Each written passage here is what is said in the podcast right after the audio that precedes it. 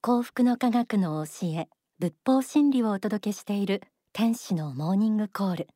今週もお聞きくださりありがとうございます。今日は月刊幸福の科学に関東言として書き下ろされた大川隆法総裁の言葉心の指針をご紹介します。2023年1月号の心の指針。タイトルは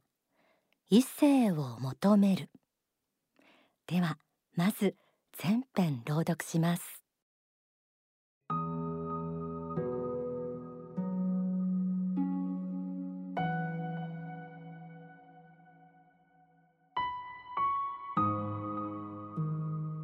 心の指針。異性を求める。若い頃は勉強をしていても仕事をしていても一世のことが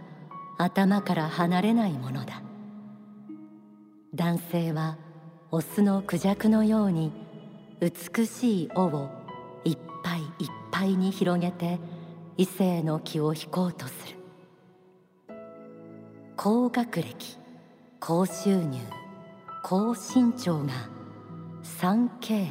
と呼ばれた時代もあった。高度成長時代には勤めている会社の名前で相手を釣ることもできた。女性も容姿や人柄家柄がものを言った。一流会社にコネを使って入りたがるのもエリートをゲットする目的であった。今は男女それぞれに自己実現を目指し時にはライバルになることも多くなった。そんな時代を背景に LGBTQ なるものもなし崩し的に左翼リベラル人権派から保守派にまで浸透してきた。環境左翼と性的なリベラル派が並行して進んでいるようにも思える。創造主の意志や霊界の存在も忘れ果てたのだろ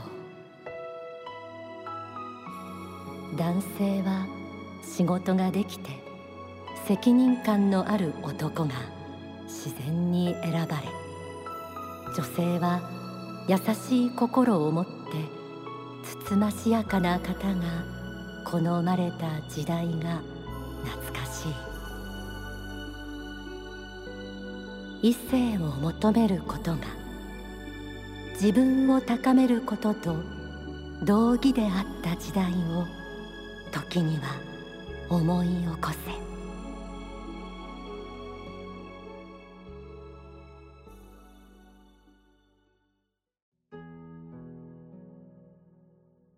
心の指針一世を求めるを朗読しました。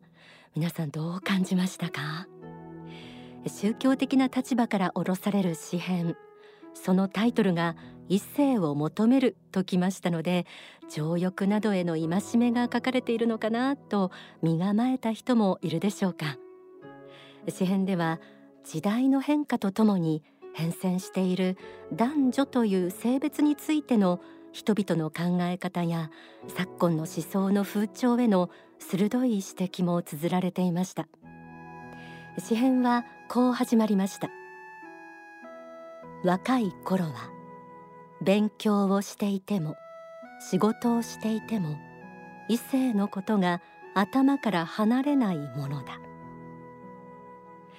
異性を意識し始める年齢は人それぞれかもしれませんが得てして若い頃は異性への関心が強まるもの。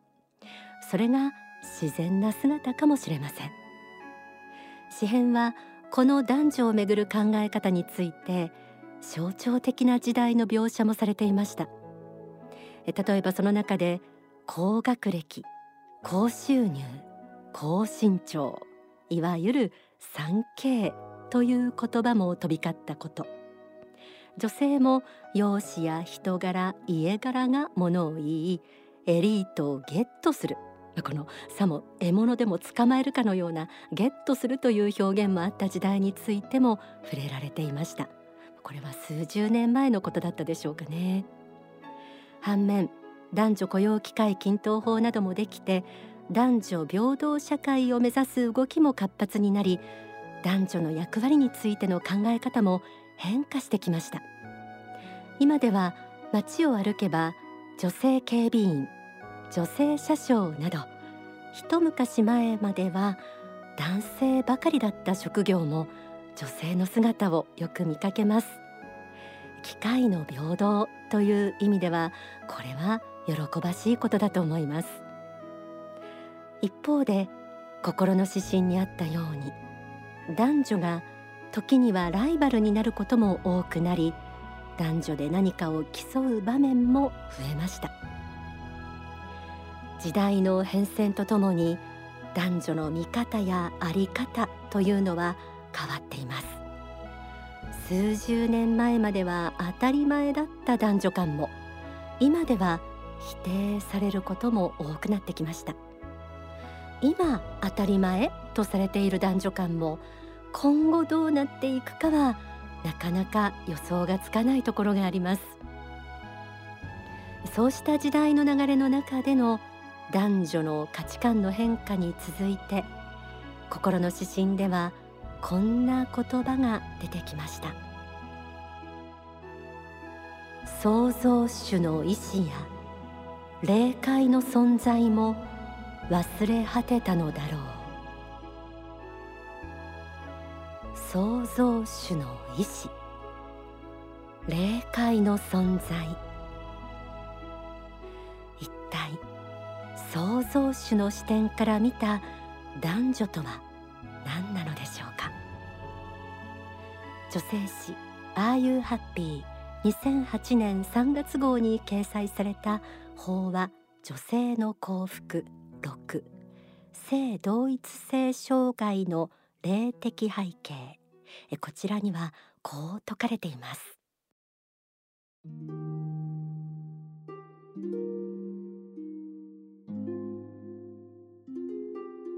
仏心は男女を違うものとして作りました。同じものにしなかったのは違うタイプの2種類の生き物でお互いに協力したりしながら生活を送る方が魂の進化になると考えたからです。男女はそのように予定して作ったものなのです。男女の2種類を作ったことによっていろいろな人生ドラマができてくるのです。もし実際に男だけ女だけの世界だったら面白みがありません。それでは小説もドラマもできません。異性という違ったタイプの相手がいるからこそ面白いのです。このようにお互いに魂を磨き合い育むために男女が作られているのです。人間の本質は魂。本来の世界であるあの世にいる時肉体はありません。高次元になるほど男女の性別もないとも言われています。それでもこの地上に生まれる時には男性女性と性別を持った肉体に宿った上で魂修行をしています。人間は天正輪廻を何度も何度も繰り返します。その中で魂が磨かれ向上していきます。何十回何百回と繰り返す天正輪廻の中では男性として生まれたり女性として生まれたりと性別を変えることもあると言われています。創造主が男女を同じものにしなかったのは違うタイプの2種類の生き物でお互いに協力したりしながら生活を送る方が魂の進化になると考えたからと朗読でありました。人間全員を完全に同じ存在とするのではなく男女を分けあえて違いを生み出すことでお互いに磨き育み合えるようにしてきたということなんでしょう。心の指針異性を求める。最後はこうありました。異性を求めることが自分を高めることと道義であった時代を時には思い起こせ。ではここで大川隆法総裁の説法をお聞きください。若い人の場合はやはりまずは異性の肉体的な外見。とかですね、まあ、そういう、えー、色気とかそんなものに惹かれるなと言っても無理は無理で、まあ、入り口はおそらくそうであろうかと思うんですね。外見とかそういうものから来るし、まあ、性的な欲望が目覚めることによって、まあ、恋愛が始まるわけですけどもこの恋愛期においてやはり簡単に分けるとしたらば、まあ、天国的な恋愛と地獄的な恋愛はありえるということは知っておいた方がいいと思います。で若い人はこの恋愛が天国的なものか地獄的なものなのかなんていうことはおそらくは考えたことがないだろうと思うんですよね。だから頭で考える前にハートというか衝動の方でこう好きになってくるっていうことがまず多いでしょうね。ただ全人格的なもんですから恋愛に全人格が出てきますのでその過程でいろんなことを考え発見し判断することが出てくるだろうと思うんですね。その考える間においてこう天国的な恋愛か地獄的な恋愛かということを一度ですねそういうフィルターを通して考える機会を持っていただきたいと思うんです。でまあ天国的な恋愛とは何ぞやとまあ言うとですね、まあ、簡単に言うとしてはあの恋愛をする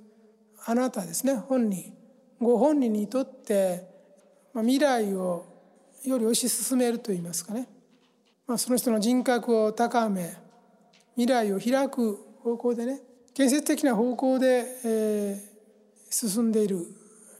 ものなのかあるいはその人を堕落破滅させる方向にですねこれは向いているものなのかという判断。だろうと思うんですね。それから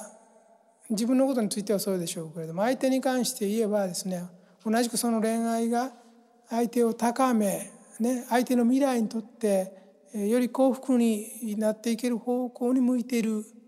ものであるのか相手を破滅させ破壊させ人生をですねもう挫折させる性質を持っているものなのかというふうなこと考えですね自分に関しても要するに向上の道か堕落の道かというのがあると思いますが相手にとってもね自分の対象としている相手にとってもその人を向上幸福に導いていく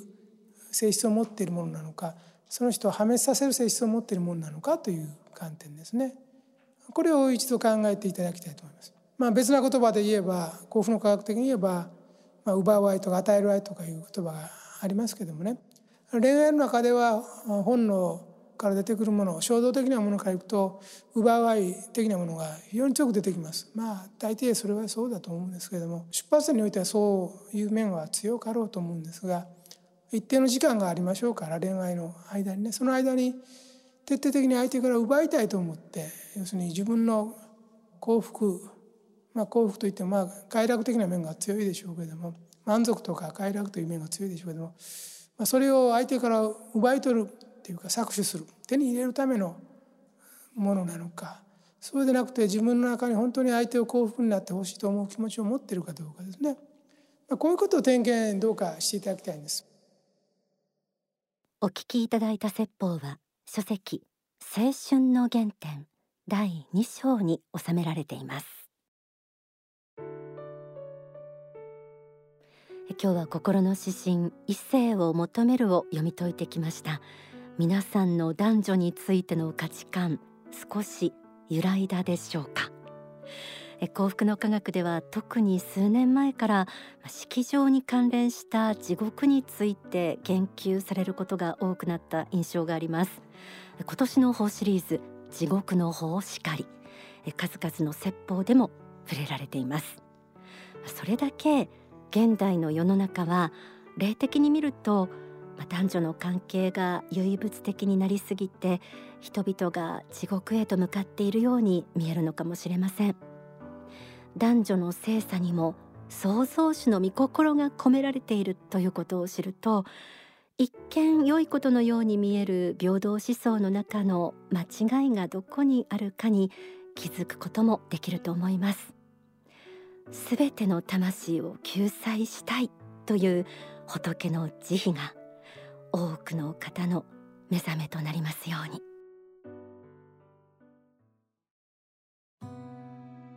一曲お送りします。青春詩集愛の後先アルバム CD 第5週主なる神を称える歌よりありがとうの一言。ありがとうの一言がためらいもなく流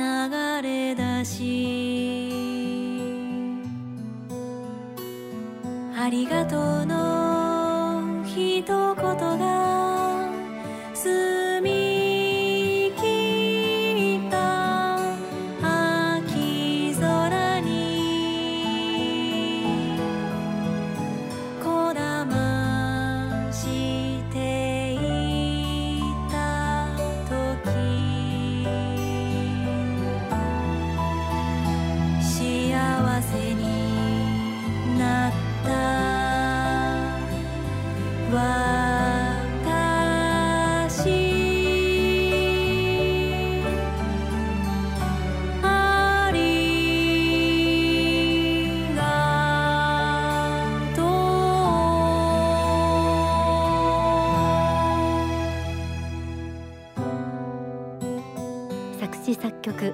川隆法総裁。歌は森成美さんでありがとうの一言でした。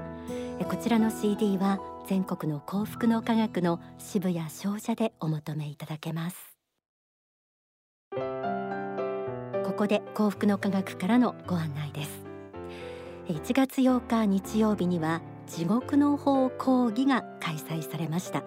法シリーズ最新刊地獄の法に関するセミナー。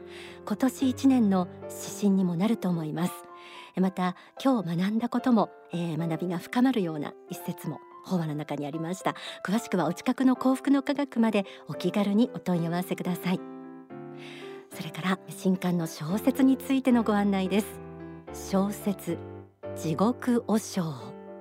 和尚さんの和尚です。小説地獄和尚。大川隆法総裁の最新書き下ろし小説です。こちらやはり地獄の法とリンクした衝撃作ということです。1月19日から全国書店で順次発売です。